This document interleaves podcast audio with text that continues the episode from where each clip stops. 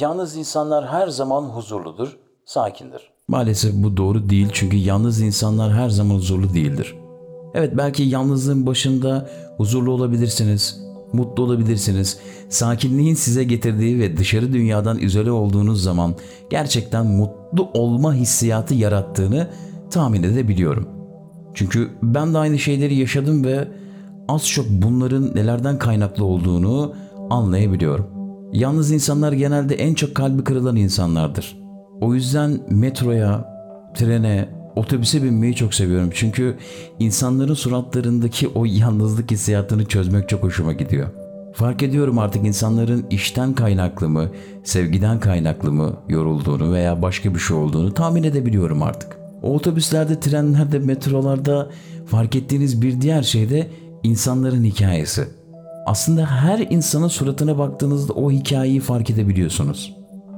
Birinin kalbinin kırıldığını, ağlayarak telefona baktığını görmek beni meraklandırmıyor değil. Hepiniz merak ediyorsunuzdur. Mesela yolda ağlayan bir insan gördüğünüzde ilk tepkiniz ne oluyor?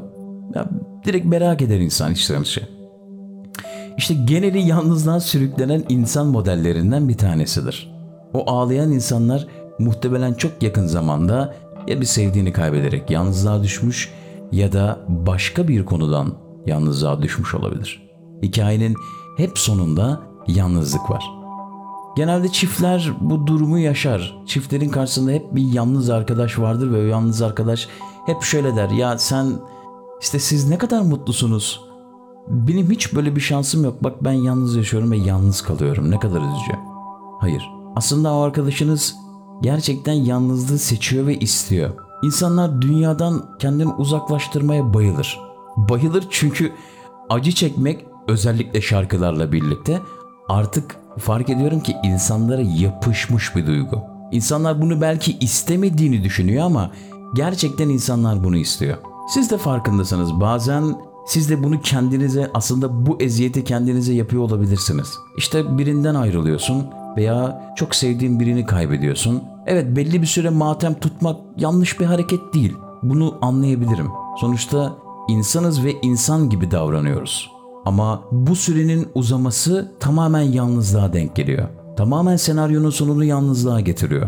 O yüzden bu süre bir haftayı geçmemeli bence. Çünkü bir haftayı geçince yalnızlık size yavaş yavaş bir bağımlılık gibi yapışmaya başlıyor. Benim önerim bu süre sonunda dışarı çıkmak, yürümek, gezmek, insanlarla tanışmaya çalışmak hatta mümkünse yeni bir iş bulmak ki bu aralar biraz zor ama bizim standardımızda olsun. Siz en azından denemeye çalışın. Denemek de başarmanın yarısıdır diye bir hikaye var. İnanana. Konuyu çok saptırmadan yalnızlığın ne kadar kötü bir şey olduğunu size tek bir cümlede anlatmak gerekirse yalnızlık sadece tek olmaktır demek isterim. Tek olmak sadece sakinliği getirir. Sakinlik yalnızlığı, yalnızlık aslında çaresizliği. Yalnızlığı en çok anladığınız zaman birine film izleyemediğiniz, filmi yorumlayamadığınız, hatta üstünüze giydiğiniz şeyi seçemediğiniz zamandır. Hasta olduğunuz zaman size kimsenin ilgi göstermemesi gibi bir şey bu. Yalnızlık çaresizliktir. O yüzden yalnız kalmamak için her zaman bir savaş vermek gerekiyor. Diyorum ya bu bizim elimizde. Dışarıda milyonlarca insan var. Bunların birçoğu kalbi kırık olanlar. Ki günümüzde kalbi kırılmayan var mı? Bence neredeyse yok. O yüzden sizden ricam eğer bir şey yapmak istiyorsanız kendiniz adına, kendinizi gerçekten bu yalnızlıktan çıkartmak istiyorsanız dışarı çıkın. Çok basit bir yöntem.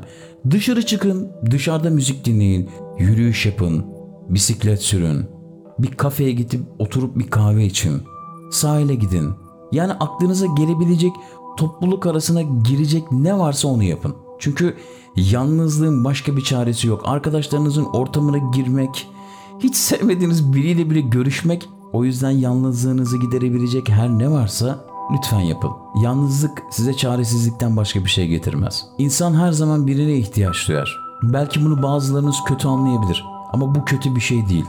Birine ihtiyaç duymak hem niye kötü bir şey olsun ki? Birinin sevgisini hissetmek kötü bir şey değildir. Buna emin olabilirsiniz. Yalnızlık iyi bir şey değildir. Bunu söyleyerek bu podcast'i de bitirmiş olalım. Bir dahaki sefere görüşmek üzere.